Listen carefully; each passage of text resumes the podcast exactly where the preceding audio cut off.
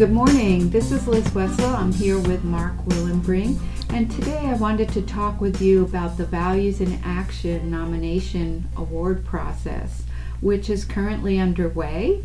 And if you would like to submit and recognize and honor one of your fellow caregivers, please go on Staff Hub or look in your email and click on the link where you can write a nomination. So, Values in Action is really a wonderful way to recognize the unsung heroes, those quiet uh, folks that are doing beautiful work and shining star folks um, in our midst. And it's an opportunity we don't want to miss out on uh, because we're too busy to take a few minutes to write a nomination.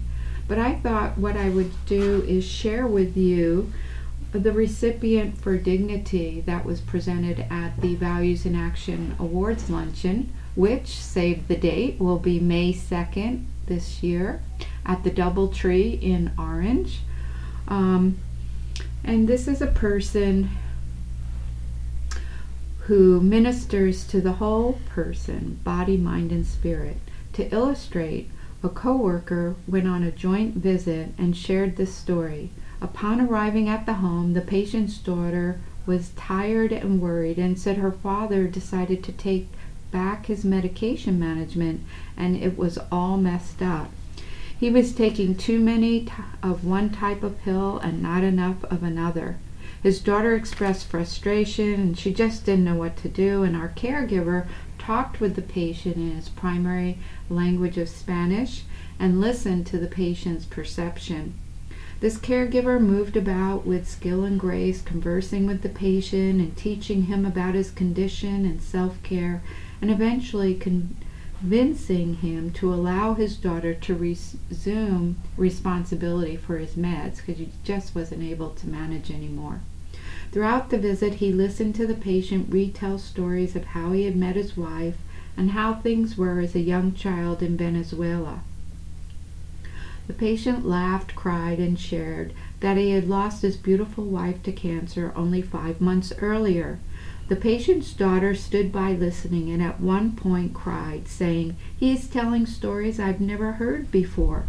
This caregiver displayed focus and undistracted devotion to the conversation as he knelt next to the patient and placed his gentle hand on his. He listened, uninterrupted and unrushed until the patient was finished with his stories.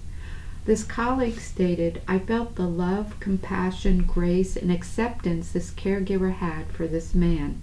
I felt the presence of Jesus as this wonderful nurse spent time truly listening, and I felt the Holy Spirit flow through him and into that room, surrounding the patient with his warmth and love. I felt blessed and thankful to have received it. So, for recognizing the sacredness of every encounter, we recognize Sam Figueroa, LVN, Home Care Services, Home Health for the value of dignity. So, Mark, just wanted to share that, and uh, that's a great story.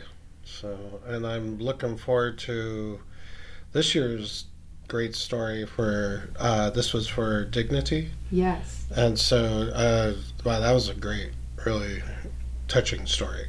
So yeah, and you know, nice. this year, what's really exciting is we will um, be inviting participation from our sister uh, ministries. So that would be Seacrest, North Star, St. Mary's, um, Nurse Next Door, which has been participating, as well as our home care services family. So we'll all be um, participating in this process. So, wow. time to get busy. We have till February 18th to submit our nominations. And um, look in your email for the link or go on Staff Hub under Quick Links. So, have a blessed day and thanks everyone. Make someone's day. Write a values nomination today and every day. Bye. Bye.